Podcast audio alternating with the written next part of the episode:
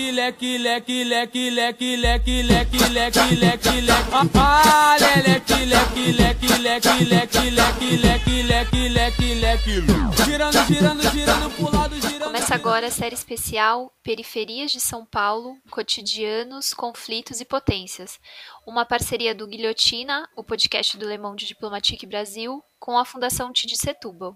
Eu sou Bianca Pio e estou aqui com o Luiz Brasilino. Opa, oi pessoal, tudo bem? Tudo bem. Beleza, gente. Esse é o segundo episódio da série e se você ainda não ouviu o primeiro, a gente convida você a escutar para entender melhor sobre a pesquisa que a gente está falando aqui.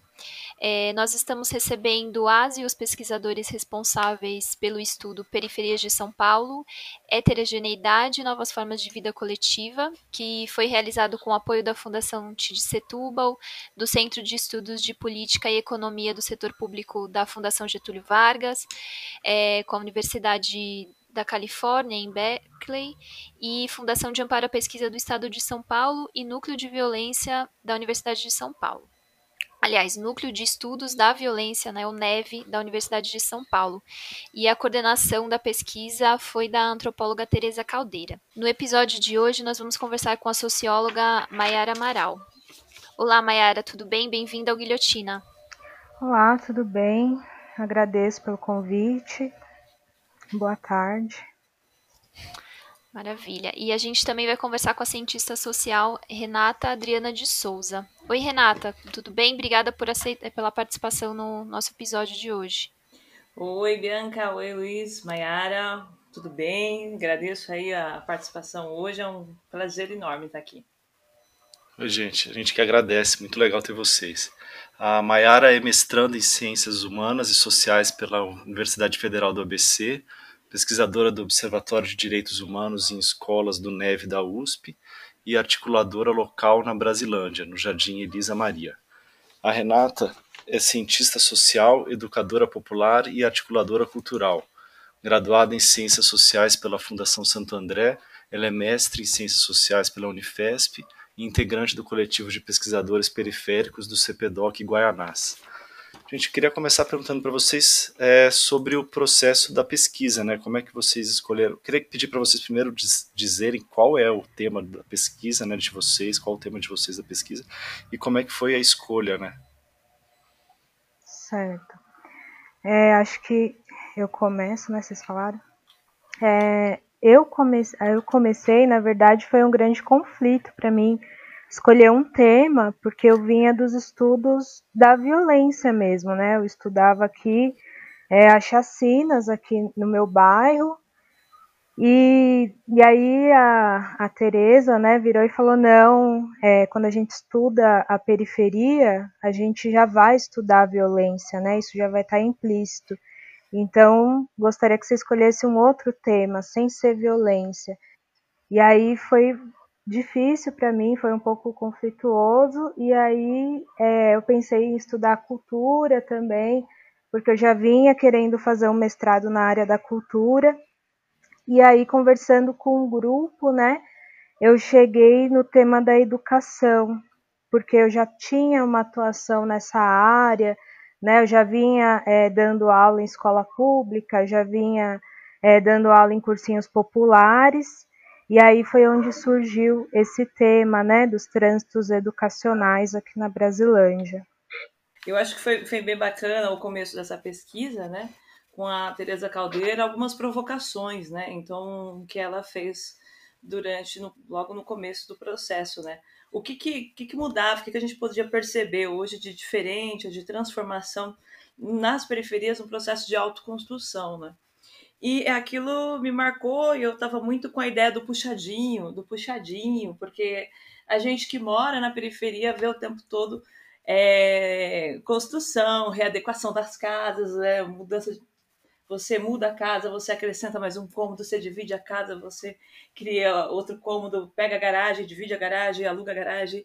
E aí eu ficava, meu, puxadinho é algo que é muito forte, né? E, e presente hoje, pulsante na periferia, nas formas de organização de moradia. Apesar de eu não fazer essa discussão sobre habitação e moradia, né, em todo o meu trabalho de estudo é relacionado as formas e organizações é, de movimentos políticos, é, de grupos e agremiações, inclusive também dentro da cultura e, e, questões estéticas, mas aí a questão do puxadinho ele me pegou e acho que a partir dessas provocações do que, que era o puxadinho, de tentar explicitar o puxadinho, foi que eu fiquei com a, a pesquisa, né? E aí a pesquisa ela veio com uma concepção da transitoriedade urbana, urbano periférico é, na periferia, né? E, e aí a gente constrói esse outro texto aqui, que é a produção do espaço urbano periférico, barracos, ocupações e puxadinhos. É, eu acho que é isso. Ah, maravilha. É, Mayara, você descreve no, no, no, artigo que vai, vai estar disponível no nosso site, e depois a gente passa os links tudo certinho, mas você descreve as universidades como um espaço hostil é, para os habitantes da periferia. Aí eu queria que você contasse um pouco quais problemas você encontrou tanto na sua pesquisa como na sua própria trajetória. Ah, sim.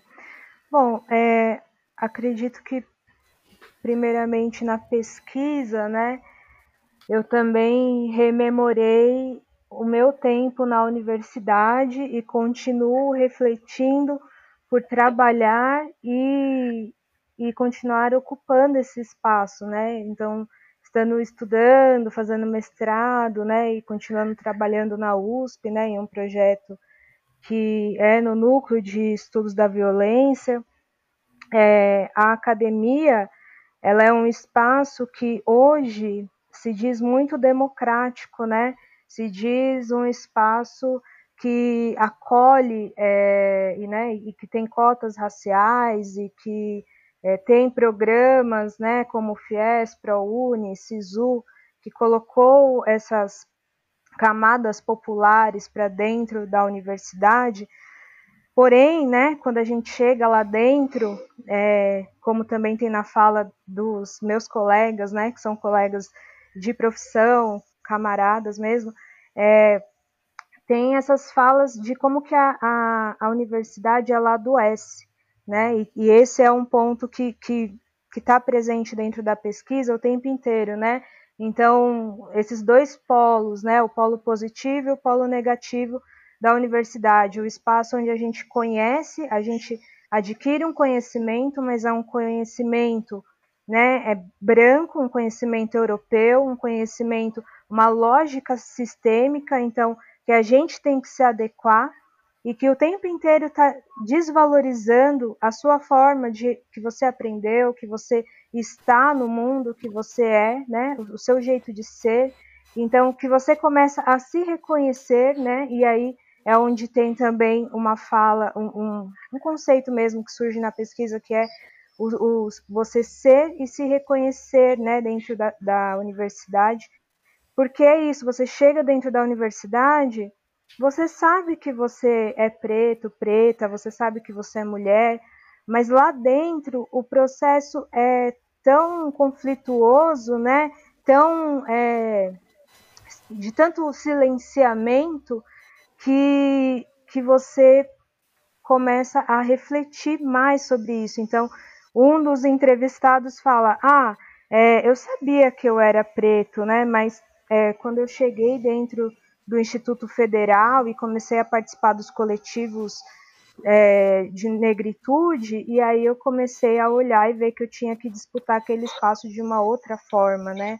Então, porque é isso, na bibliografia não tem autores pretos. Quando você vai ter aula, raramente você tem um professor que é preto, né? Eu fiz, por exemplo, a Fundação Escola de Sociologia e Política de São Paulo, eu não tive nenhum professor preto, né, nem preta. Então, é, você passa toda a sua formação sem se reconhecer naquela pessoa que está te passando o conhecimento, né? E depois você pega aquele conhecimento e você tem que passar ele para frente.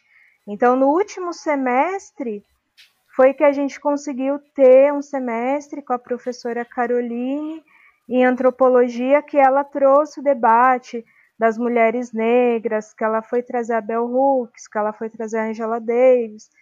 Mas é isso, né? Um tempo inteiro de disputa. E essa disputa dói, né? Essa disputa ela adoece. Então, é isso, é um tempo de conflito, né? Uhum. Agora eu queria perguntar para Renata sobre a pesquisa dela. Renata, é, você faz a, você fala sobre a questão da precariedade da habitação nas periferias e apresenta lá uma série de problemas e traz alguns relatos também. Você podia apresentar aí quais são os principais problemas que você encontrou? Tá. É... Bem, eu, eu acho que é importante a, a dizer como é que a gente guiou um pouco o processo de pesquisa, né? É... A gente pressupõe aí, fez, desenvolveu todo o trabalho a partir da pesquisa qualitativa, né? Levantando núcleos, levantando, enfim, pessoas, moradores. Então, o trabalho de campo meio que orientou todo o desenvolvimento do, do, dos textos, enfim, das análises problemáticas que a gente foi levantando, né? Eu, eu parto desse pressuposto de, de, do puxadinho, então a gente vai, vai voar para campo e começar a fazer as pesquisas, e conversar e analisar e entender como é que foi um, um pouco do processo de ocupação nas periferias principalmente na região do Lajeado e Guaianazes. Né? Naquele momento nós estávamos com um, uma ocupação, que é a ocupação 1 de maio, é, no Jardim Lourdes. O Jardim Lourdes, ele, em 87, ele já tinha um outro processo de ocupação que dentro das lógicas das chamadas invasões, né? É, de, enfim, processo de ocupação do solo, parte da periferia organizada e, e com apoio de algumas comunidades eclesiais de base, é, enfim, então desde 87. E recentemente, em 2015, 2016, tem um novo, uma nova chegada de ocupação dos processos de moradia. Então, em 2018, a gente encontrou aqui uma ocupação de quatro anos que ela estava para ser reintegrada, né? Porque é um espaço que era da Coab, pertencente, ela foi reintegrada, posteriormente, mas houve toda uma movimentação da população para que ela para que permanecesse esse espaço. Mas infelizmente não, não foi possível. E aí um aprendizado que a gente teve, né, em torno dessa ocupação ou dos processos de ocupação que ocorreram aqui é, no Lajeado, né? Então a gente tem a Malvina, é, inclusive Malvina, que é um, é uma ocupação de 80 86, 88, ela tem esse nome também, inclusive por conta da violência que ocorria naquela época, na, nessa ocupação, e deram o nome de Malvina em decorrência da Guerra das Malvinas, né? Porque o nome mesmo do bairro é 1 de outubro, então, mas ficou tão conhecido como Malvina, ninguém mais hoje consegue falar a respeito. E então a gente vai, vai vamos para campo, e aí começamos a, a conversar com a população, né? Como é que, primeiro, como é que eles estão organizados, é, fazemos algumas entrevistas individuais, trazendo todo esse processo histórico de ocupação, Jardim Nazaré, é, Jardim Aurora, são bairros aqui nessa região, né, do Guianazes e Lajeado, e aí as pessoas começam a pontuar alguns processos. Acho que alguns estudos, como o do Nabil Bonduque, também ajudou muito a, a, compreender esse processo de ocupação, né, da Nabil e da Raquel Ronick, daquele né, período da década de 70 e 80, olhando como é que ocorria essas ocupações, a relação com um intermediário que muitas vezes vendia o, o lote e não era dele, e aí as, as, a população compra esses lotes, né? E ela começa a ter problemas futuros com o proprietário que chega e que e quer de volta ao terreno, né? Então, algumas ocupações elas permaneceram, hoje estão até consolidadas, mas outras não. Acho que é muito interessante nesse processo, um dos nossos entrevistados, o Rafael, ele comenta meu pai, né, na década lá na década de 80, meu pai chegou aqui, ocupou o terreno, conseguiu construir e e está aqui até hoje, né? Então tá há 30 anos morando no mesmo lugar. A gente espera que o mesmo vai acontecer com a gente, né? E aí, quando a gente começa a perceber essas novas ocupações, inclusive as do Jardim Lourdes, mas outras, né, que a gente vem acompanhando ao longo do processo, os mais recentes, você vê que tem uma galera mais jovem é, fazendo essa ocupação, e, e, que tem muita dificuldade de permanecer, né? E aí tem essa dificuldade de permanecer porque a Terra ela não está, né? Ela, diferente de processos que ocorreram naquela época, década de 80, hoje com o boom do mercado imobiliário, né, com as políticas voltadas para com as políticas é, voltadas aí para a construção é, de cada vez mais prédios e prédios né, para a moradia e não necessariamente para a moradia da população periférica, né, pobre periférica, pelo contrário, são pouquíssimos projetos que estão relacionados a isso. Então, a população tem maior dificuldade de encontrar um acesso à terra e acesso à moradia digna, né? Então a gente vai percebendo que vão, são encontradas inúmeras estratégias de sobrevivência, assim, muitas estratégias de sobrevivência, entre fazer ocupação, sair de uma ocupação, vai para outra. É, a gente acompanhou, por exemplo, agora o Jardim Roseira, dois em Guaianazes. A turma que foi reintegrada dali saiu em, em meio à pandemia, né? Foi reintegrada, foi parar no Jardim P, ao lado de um rio. E, e, assim você vai vendo o movimento da população um, e um alto custo de vida que é carregado, que é colocado para ele, né? Que, então, eu acho que um trabalho da Raquel Ronick, inclusive, que ajudou e fomenta o nosso, o nosso, enfim, teoricamente, né, contribui muito, fundamenta os nossos argumentos, que é o Guerra de Lugares, da Raquel Ronick, e, e, traz todo esse processo, assim como da Hermina Maricato, com o processo de periferização, né? Que é um processo que continua ocorrendo, então a gente tem uma forma diferente de, de ocupação do solo, de organização das moradias é, na periferia. Mesmo com, com o boom do mercado imobiliário, mesmo com os terrenos sendo colocados para as construtoras, é, ainda assim você tem uma dinâmica tanto dos bairros que já estão mais consolidados, quanto dos espaços que ainda estão vazios e que geralmente ocorrem as ocupações de moradia por parte desses moradores.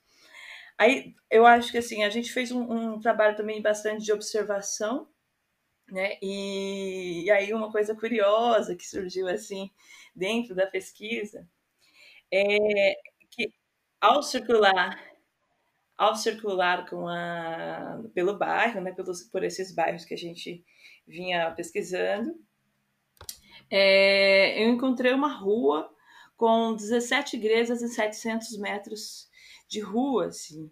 Então, o nome da rua é Souto Maior, né? É, e, assim, putz, quanta igreja embaixo de garagem. Então, era uma igreja, um bar, uma igreja, um bar, um salão de cabeleireiro, hoje uma tabacaria. Ah, é comum? É comum, mas veja, 17 igrejas numa mesma rua era demasiado. E aí a gente começa a perceber o quanto que a, a com mais de 13, mil, 13 milhões de desempregados, né? Você tem que se virar, né? Para você sobreviver, para você conseguir se bancar minimamente a, a você e a sua família.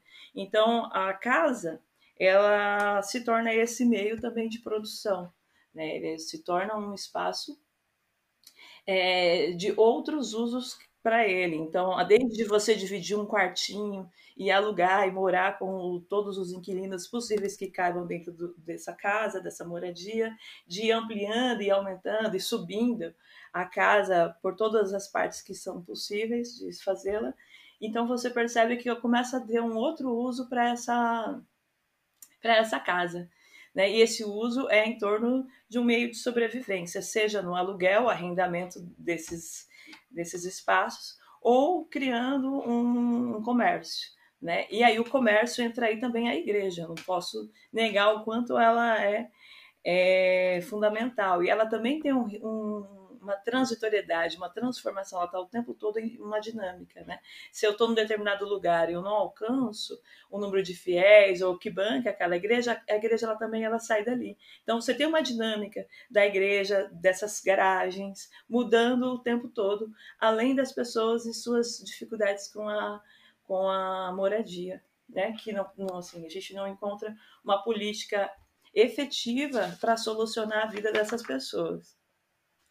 É, então, acho que alguns dos problemas que a gente vai encontrar nesse caminho é isso, é o puxadinho também como forma de, de produção da vida, né? Ele sempre foi, mas ele entra aí para uma, uma questão mercantiliza, de mercantilização mais profunda, que eu acho que é necessário, inclusive, avançar nas pesquisas para aprofundar e entender melhor o que isso significa. E esse processo de transitoriedade, né, que a gente vê das próprias famílias, das próprias pessoas, indicando todas as dificuldades que tiveram de se estabelecer numa moradia, sobretudo as mulheres, né, e quanto isso é mais pesado e, e potencializado para as mulheres. Eu acho que no primeiro momento é, acho que são esses os pontos que a gente que eu tenho da pesquisa para apresentar. Uhum. É, como, você trata um pouco no artigo sobre isso, e aí seria interessante já emendar aqui na, na resposta da, da, Renata sobre os problemas da periferia, é, sobre os impactos que tem nos territórios dessa chegada dos estudantes da periferia nas universidades. É, é possível? Como é que você avalia é, esse impacto? Já é possível fazer um balanço ou é muito recente? Não, eu acredito que assim, é, a Renata trouxe um pouco, né, de como foi feita a pesquisa. Essa pesquisa, ela houve todo um preparo, né? A gente passou por uma formação qualitativa.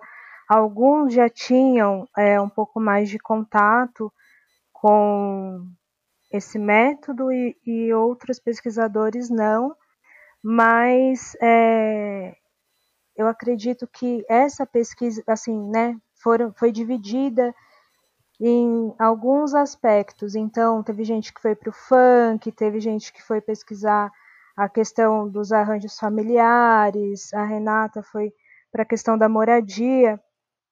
E é, essa questão da educação, ela trouxe um panorama um pouco geral, né? Então, a gente foi é, desde a questão do ciclo básico né, da escola, então vendo a escola como um lugar que, que tem todos os seus conflitos, né, mas também sendo esse lugar que é o lugar que atinge a maioria das pessoas por ter essa legitimidade do Estado, né, e, e, ter, e ser obrigatória também, né, então, mesmo com todos os seus defeitos, é, trabalhando no Observatório é, de Direitos Humanos, né, de, é, e vendo como que o, as, as, violações de direitos das crianças e dos adolescentes acontecem no cotidiano, né, e como que esses conflitos também estão implícitos ali, não só entre professores e alunos,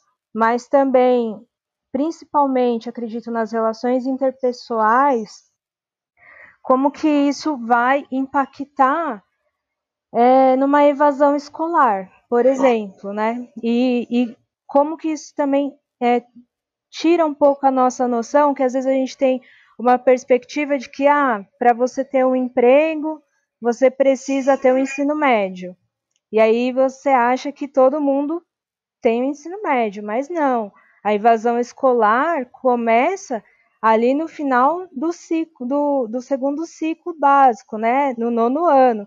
Então, os alunos dificilmente completam ali o nono ano para entrar no, no, ensino médio já é difícil. Então, a gente começa a pensar, mas por quê, né? Muitos vão relatar, ah, tenho que trabalhar. Ok, é uma necessidade material. Mas também tem a perca do sentido, né? esse esvaziamento de sentido da escola. E também tem esse combate, né, essa contraprodução é, da escola como da educação, né, não da escola, mas a educação como mercadoria, né. Então a gente tem é, muitos educadores dentro das escolas e fora delas também, que é o que vai constituir essa trinca, né, que, que eu falo que são os trânsitos educacionais, que vão ser os coletivos e os cursinhos populares, que são esses jovens que saem né, da periferia, que vão, enfim, motivados buscar essas oportunidades de entrar numa universidade pública ou mesmo numa universidade particular, né, a partir dessas medidas implementadas aí pelo governo do Partido dos Trabalhadores, né, sendo pelo SISU é, ou pelo ProUni, pelo, pelo,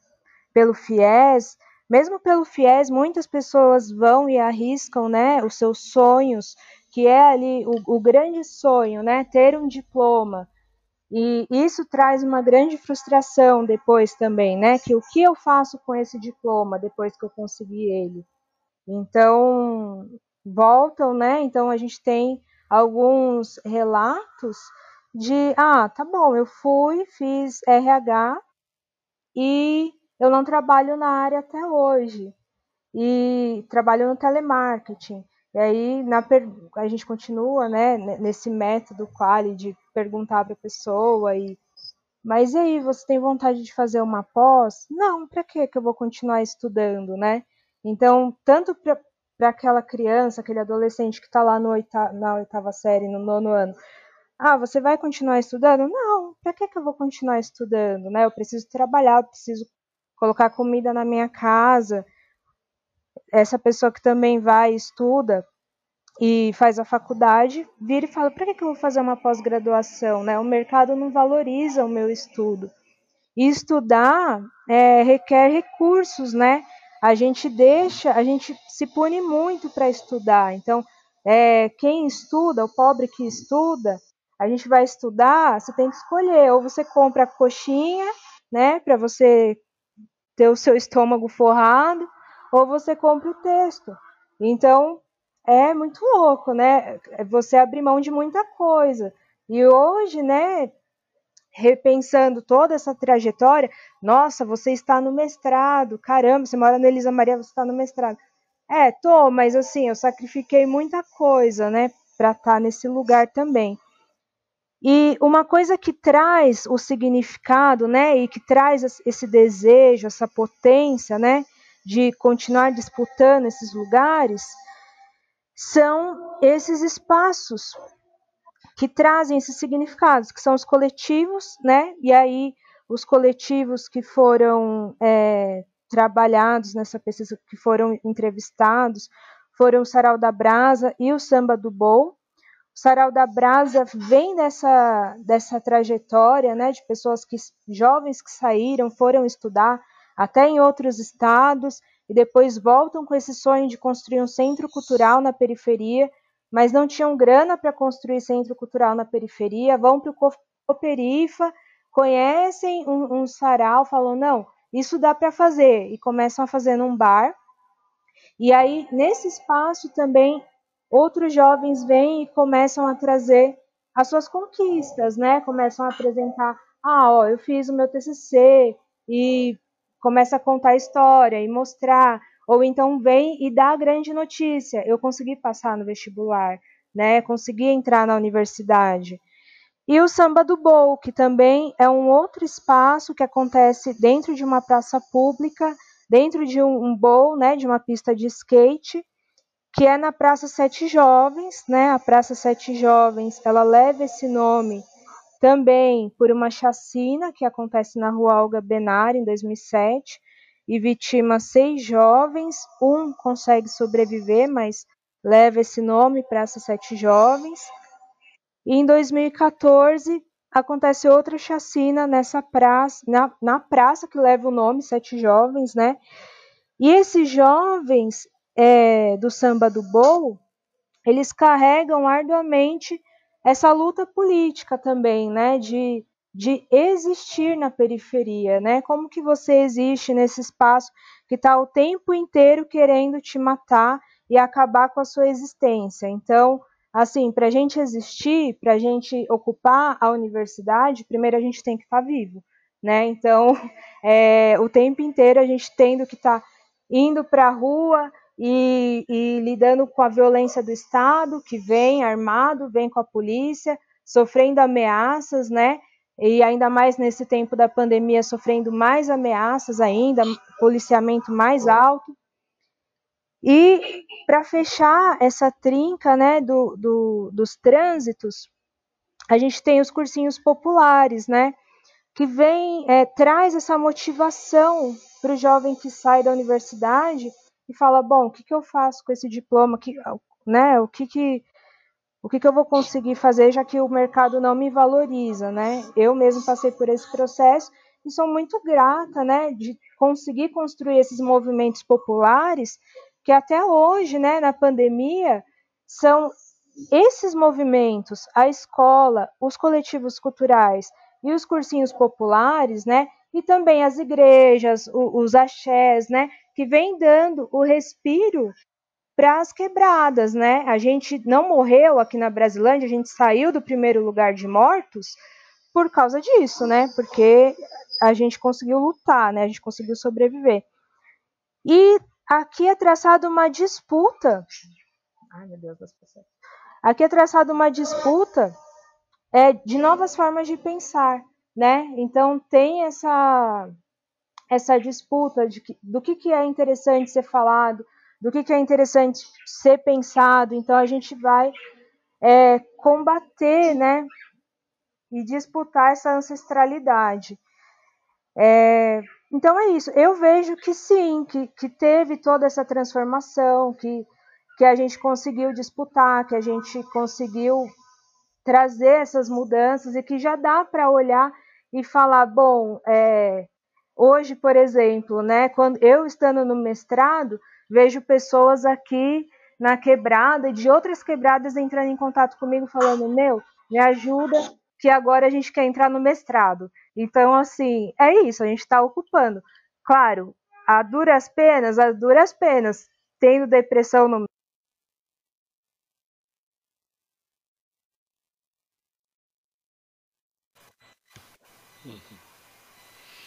Maravilha, Mayara. E, e, Renata, quais foram as principais mudanças na questão de moradia nas periferias que você notou nos últimos anos, assim, para é, que você podia explicar para gente? E aí eu acho que valeria a pena também você já falar da, do, um pouco sobre a autoconstrução também, que você menciona bastante no seu artigo. Tá. Vou aproveitar. É um, um elemento, a Mayara está falando da questão da educação, né, e dos trânsitos educacionais. É, eu participando de uma conferência de criança e adolescente, é, fazendo a mediação com alguns, umas, com alguns adolescentes, é, veio em São Mateus, a menina veio e falou assim, olha, a professora pede para gente estudar em casa e fazer o trabalho, mas eu não tenho como é, estudar em casa e fazer esse trabalho, porque é um cômodo onde moram sete pessoas. E aqui no Jardim Lourdes, eu acho que foi algo que a gente presenciou fortemente, é essa quantidade de, de, de aglomeração de, de, famílias, né, que são grandes, mas também famílias se unindo para morar num determinado lugar, porque o aluguel é muito caro, o custo é, é muito caro. E então você se une com outras famílias. Acho que um caso tem duas, três semanas que eu vi um caso de uma família que alugou uma casa grande, um casarão grande. São várias famílias de bolivianos, né?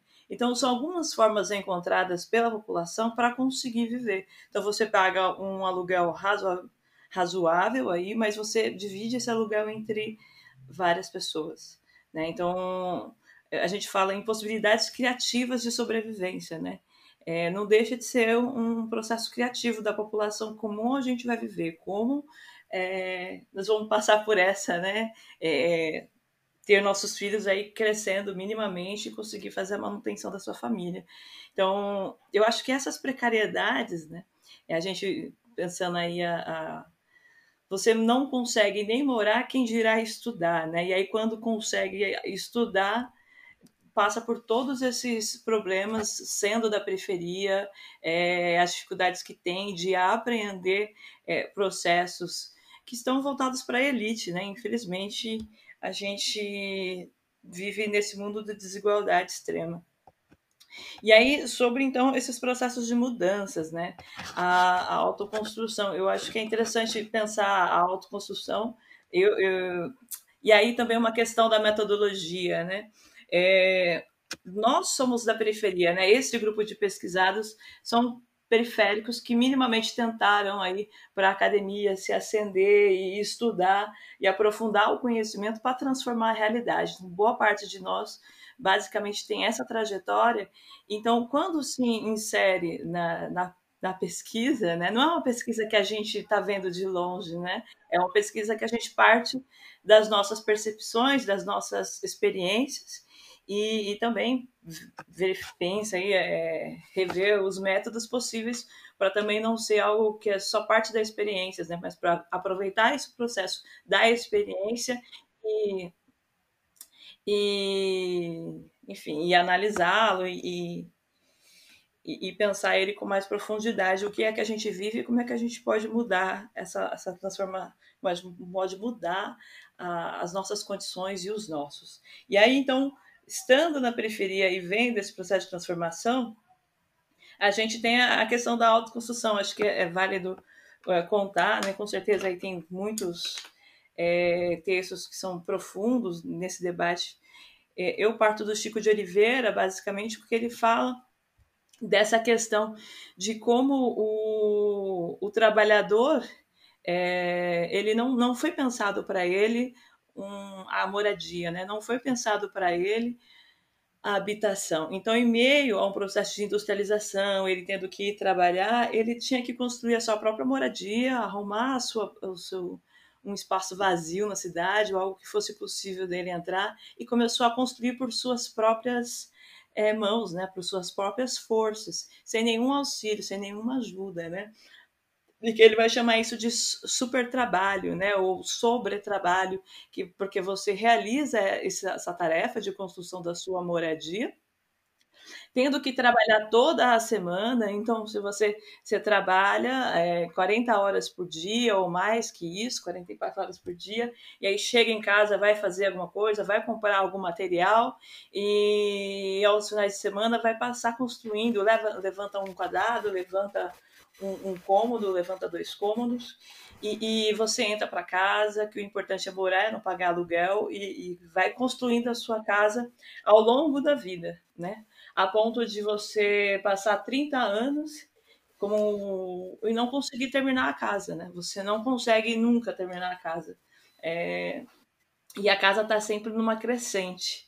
Né? Isso pelas dificuldades que o trabalhador tem de se, de se realizar, né? de se estabelecer, e porque não temos também nenhuma política pública é, voltada assim com efetividade para isso, né? Então, o processo de autoconstrução ele acontece isso, é o trabalhador desenvolvendo por suas próprias é, maneiras e meios a, o processo da sua casa, da sua moradia.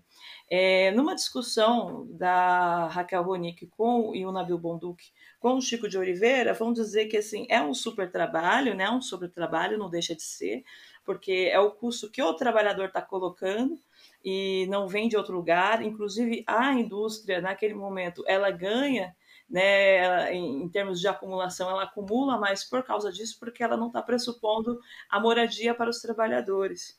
Por outro lado, aí você tem na, um, um, trabalho interessante também da, da Raquel e do Nabil Bonduc, é, indicando, olha, mas a casa também a longo prazo ela é uma renda para essas famílias, né?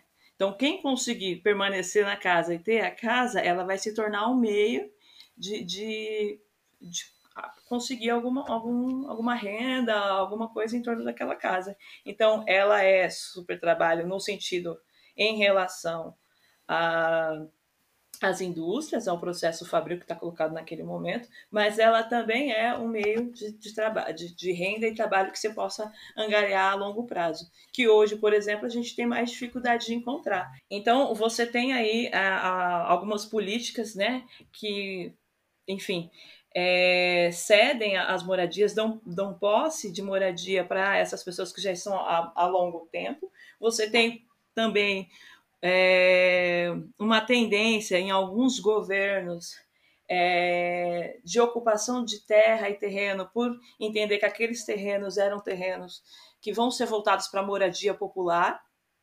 E aí você tem isso por conta de vereadores, por exemplo, dentro desse dentro que entende um pouco do processo de como funciona e como funcionam alguns desses governos, como no governo petista, por exemplo, em que tem um diálogo um pouco maior com a população e aí faz, é, então você ocupa um terreno, tenta ficar ali para tentar conseguir a, a posse daquele terreno, né?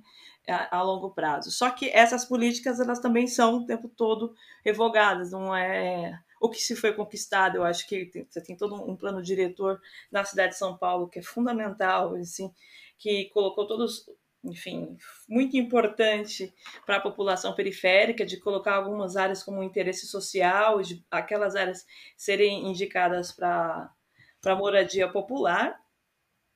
Por outro lado, você também tem governos futuros que vão hoje até mexer na, na política do patrimônio, né, de lugares que são possíveis áreas de ambiente, de, de proteção ambiental ou, ou de patrimônio, e, e querer tirar essas leis e colocar elas para é, essas áreas e esses terrenos para venda, né?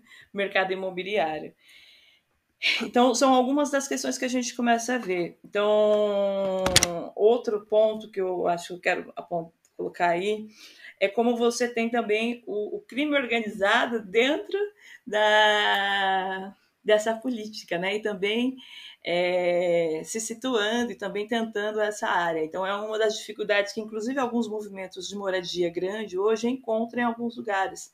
É, em meados de 2018, 2000, é, 2017, 2018, um movimento de moradia teve o seu terreno que eles compraram com uma política pública, é, teve seu terreno ocupado por um, movimento organizado do crime, assim. Então, aí você você encontra esse esse processo o tempo todo ocorrendo, assim. Então, alguns grupos organizados por, pelo crime e sendo pautados, algumas famílias assim sendo pautadas por eles, né? Inclusive a ascendência de algumas lideranças que seriam fortes. A gente não consegue, a não ser que tire essas lideranças e vá para alguns movimentos mais organizados, você não consegue ter esse apoio porque ela está direcionada ali por algumas figuras de mando e que é muito difícil de lidar. Então, que também estão concorrendo dessa área. Então, eles vão, eles dividem os lotes, eles dizem quanto que é, e, e a população mais ferrada, assim, acaba caindo nessa lógica.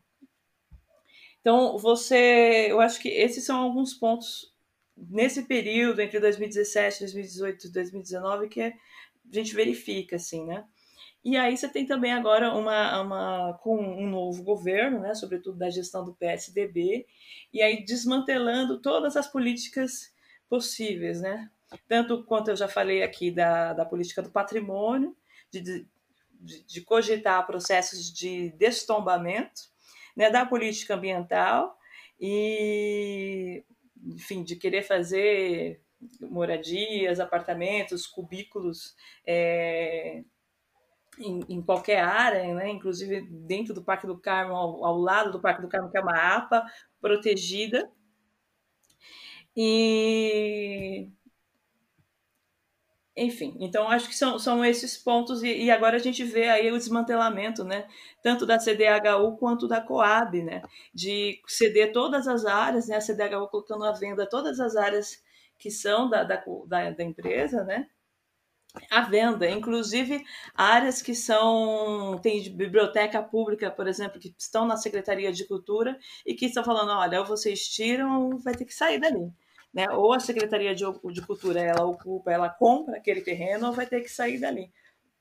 Então, é, e a, sendo que a, e a única política que a gente viu nesses últimos anos aqui, parte por parte do, no estado de São Paulo, é o programa Pode Entrar, que acabou também é, assim que começou a pandemia. Então, o programa ele mal começou, ele mal foi programado e ele já se encerra, ele já não tem continuidade. Então, o que a gente vê é uma lógica de venda e vários equipamentos culturais, de várias coletividades utilizando esses espaços que estão abandonados há mais de 15 anos, ocupando os espaços, e você não tem uma política que ajuda, contribua com isso para efetivar essa população. Ao contrário disso, é a criação de, de, de prédios e moradias para a classe média. Aí eu acho que tem um outro ponto, né? Então, dentro disso, a gente percebe aqui também que, apesar disso tudo, você também teve os movimentos é, de moradia, né? Que, que organiza, enfim, contribuiu muito com a organização de muitos moradores. Não é o, o principal elemento, assim, não são os principais principal vertente da ocupação, das condições de, de conquistar uma moradia hoje, mas é muito forte, né? Então, algumas, inclusive, que partem do processo do mutirão de autogestão, porque pressupõe que a, a, moradia, quando ela é produzida pelos próprios trabalhadores, apesar de você ter esse custo de vida né, colocado nesse tempo de trabalho que ele vai ter que ceder, você também tem outras criações é, possíveis né, é, nesse processo. Uma de, de, de ter dimensão de como é que funciona o processo de trabalho e de constituição com os outros moradores que você vai, vai ter mas também de você conseguir baratear uma moradia, uma moradia que vai ser melhor, né? Aí você tem as assessorias que eu acho que tem contribuído muito, que algumas, por exemplo, como a usina, a PA Biru, enfim, entre tantas outras nessa gestão. E aí você percebe uma população, eu cito no caso do, do texto que, que, eu produzo aqui, o caso da Genilda.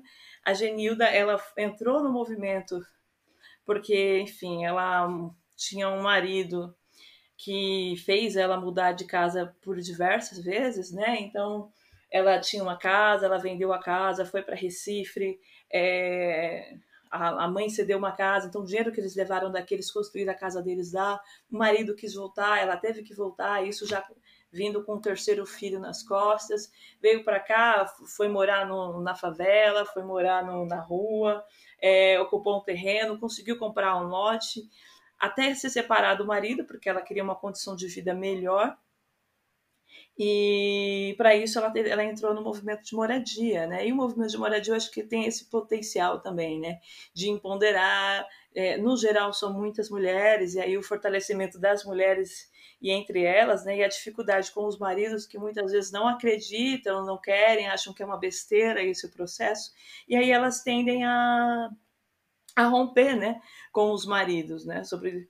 E no caso da Genilda, ela, eles romperam, então eles têm uma, uma, uma casa na comunidade Souza Ramos, né, um, um, um lote que eles construíram lá, é, uma casinha, e aí ela foi morar, ela, os filhos todos foram morar numa parte de cima, enquanto o marido mora com a nova esposa na parte de baixo, né. Então você vê aí toda a sobrecarga dessa mulher, né, que busca, que faz uma luta pela, pela moradia, e as dificuldades que ela tem dessas relações, aí, inclusive com o marido. E mais ela vai encontrar no movimento de moradia esse potencial, né? E aí, então a gente tem o movimento de moradia como uma forma organizadora é, das moradias da população pobre periférica. Também encontramos aqui forma comunal de, de vida é, de moradia, né? Então, grupos é, ligados à produção cultural, artística e cultural, pessoal dos Goianazes, é, do grupo de teatro Dolores Boca Aberta, Mecatrônica de Artes, que compraram uma, um terreno é, conjuntamente e pensaram nessa produção dessa comuna, criaram, pensaram uma comuna para a moradia de todos eles, assim. Então, e começaram a construir suas casas. E aí a gente percebe, assim, a forma de comprar o terreno junto, de pensar, é uma forma, uma saída.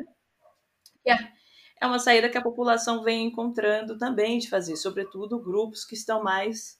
É, se colocam de outra maneira, né, que, que agem como, como sujeitos da, desse processo histórico né, que a gente vive, tem buscado outras formas de viver que não criando as suas unidades é, unifamiliar, né, as suas moradias unifamiliares, mas buscando outras formas de viver, de realizar, apesar que o modo de autoconstrução ele se constitui, porque também esses é, trabalhadores da cultura, poderíamos dizer assim, vão construir pelos seus próprios meios, né, a sua moradia. Bem, eu acho que, que, que são esses pontos, né? Então, acho que são vários os conflitos, as questões que vão sendo, vão surgindo na pesquisa. É... Mas eu acho que é, você tem diversas problemáticas ainda e pou, poucas saídas, né?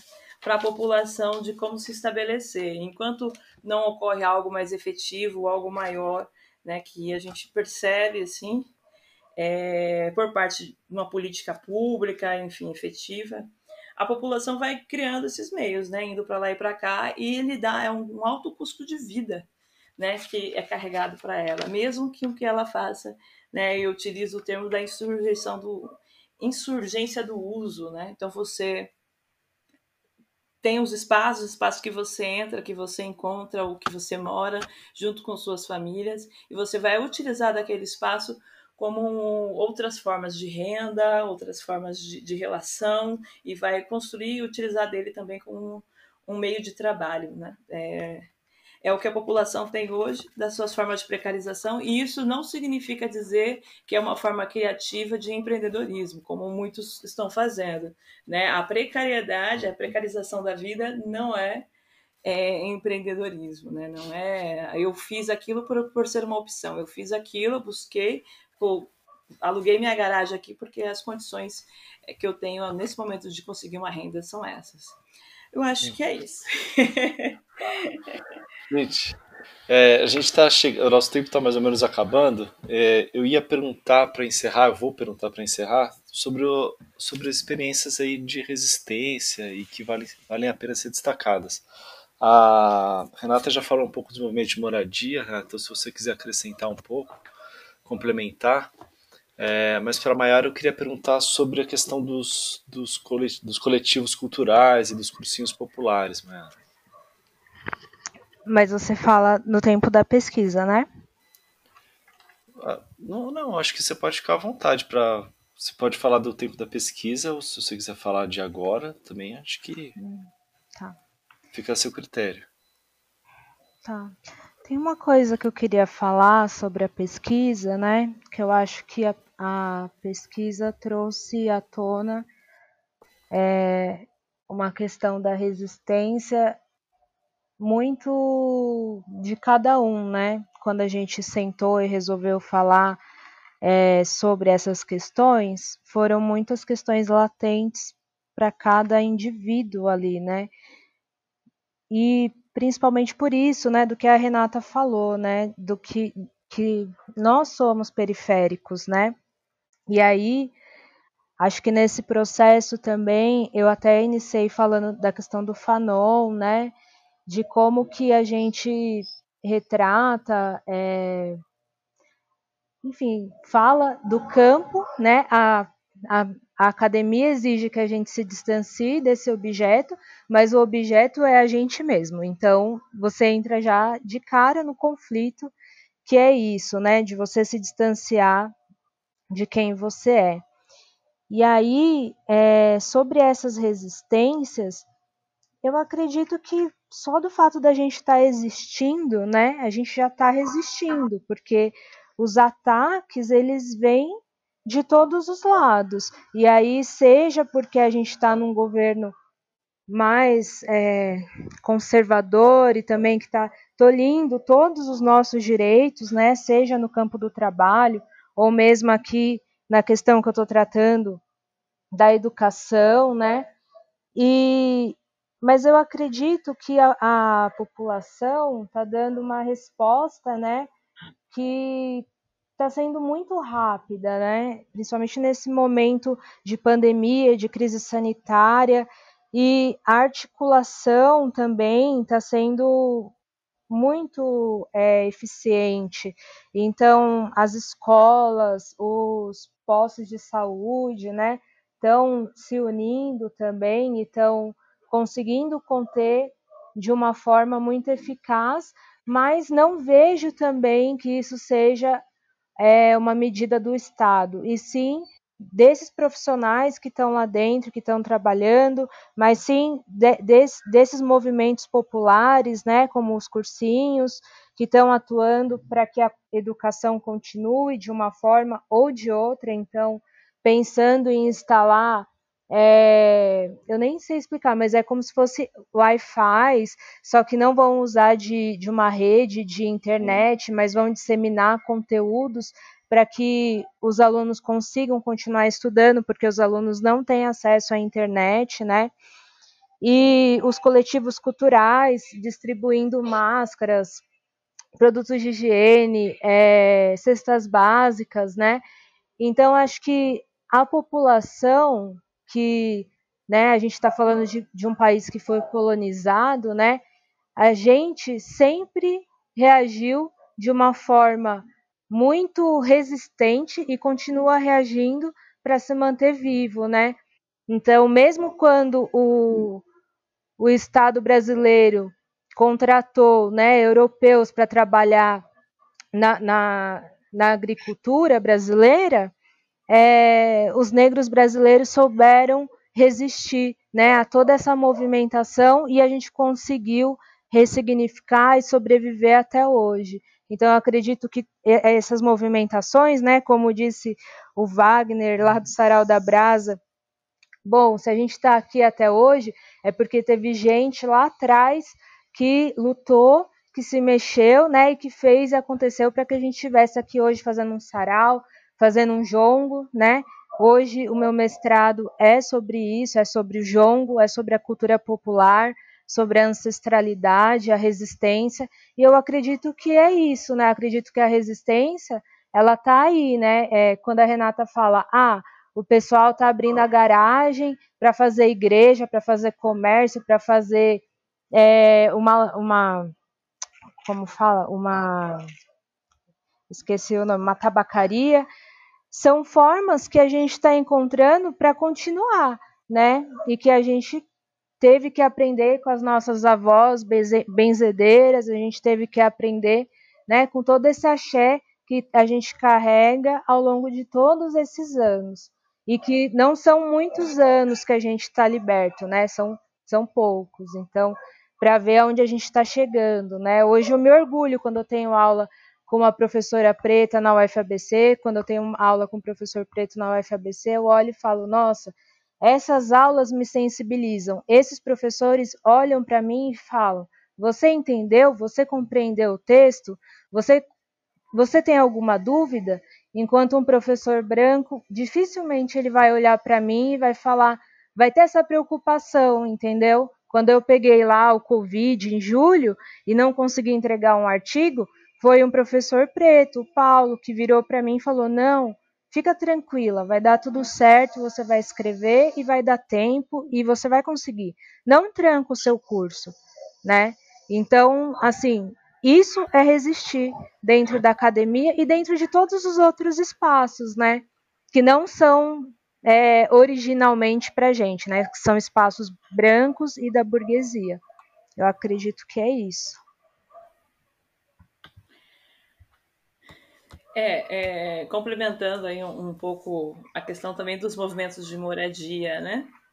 É, o, o, outro dia a gente estava numa festa, né, da, na, na Copa do Povo e tinham lá algum, algumas pessoas que eram do movimento, né, e que estavam na ocupação de Guarulhos, no momento de bastante intensidade das ocupações do MTST, né, tanto em São Bernardo, em Guarulhos e em Itaquera.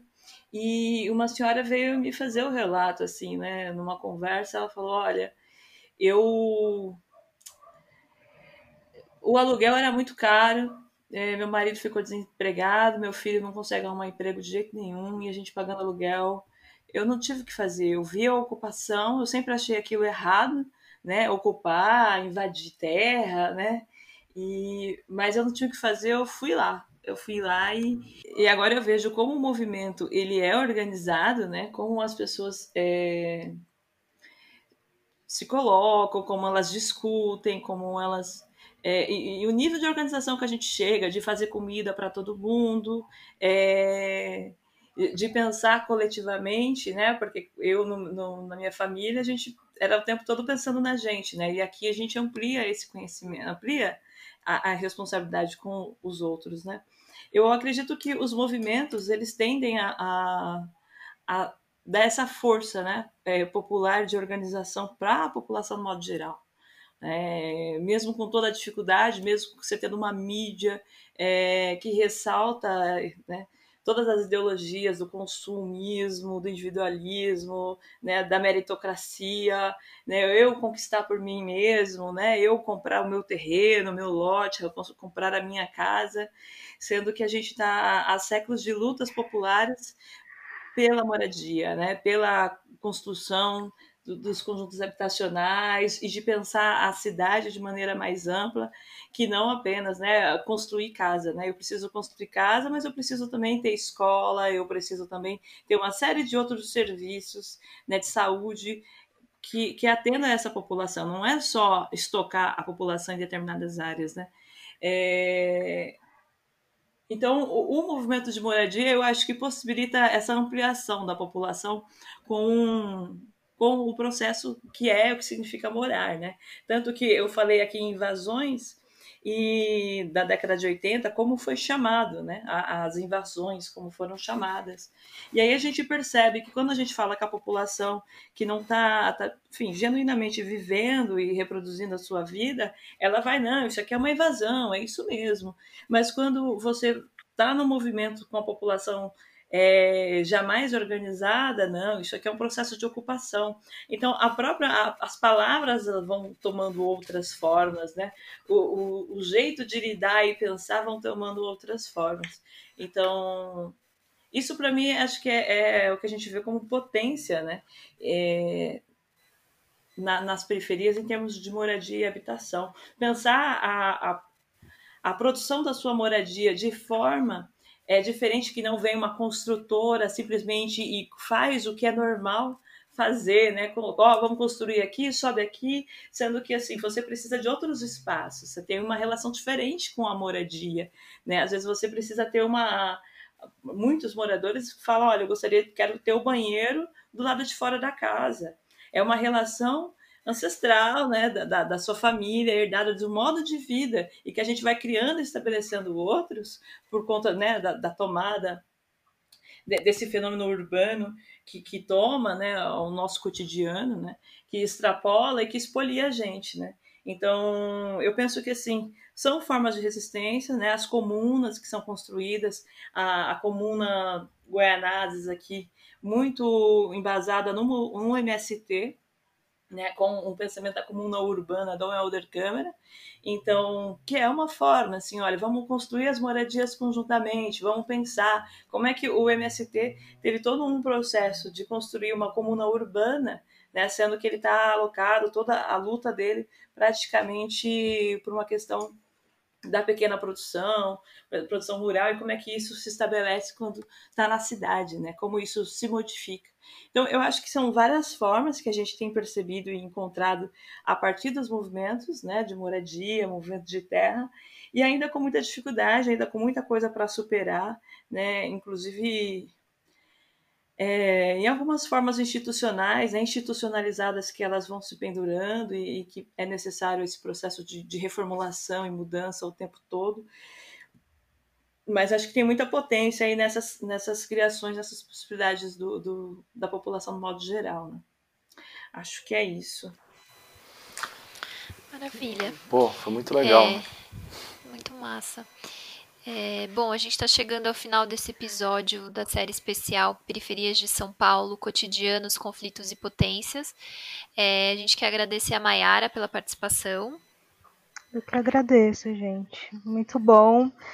É, espero que tenha contribuído, espero que é, essas muitas vozes, enfim, tenham ecoado, né? E que a gente continue construindo aí futuros melhores, né? Preparando futuros melhores. Com certeza. E a gente também agradece a Renata. Obrigada, Renata, pela sua participação. Ah, eu que agradeço, gente. Um prazer estar aqui hoje, fazer esse bate-papo com vocês.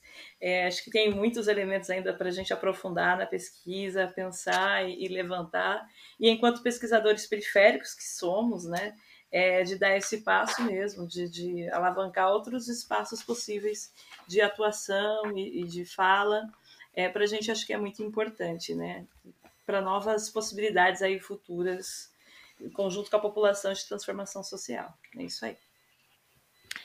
Bom, quem quiser ler mais sobre o assunto, a gente tem um especial no nosso site com artigos de alguns pesquisadores e algumas pesquisadoras, incluindo o da Maiara e da Renata, que, enfim, cada uma está falando um pouco dessa pesquisa que a gente conversou aqui hoje. Está é, tá disponível no nosso site diplomatic.org.br barra especial barra periferia SP. A gente vai colocar o link no post também. É isso, gente. Obrigada e até quarta que vem. Obrigado, pessoal. Até quarta.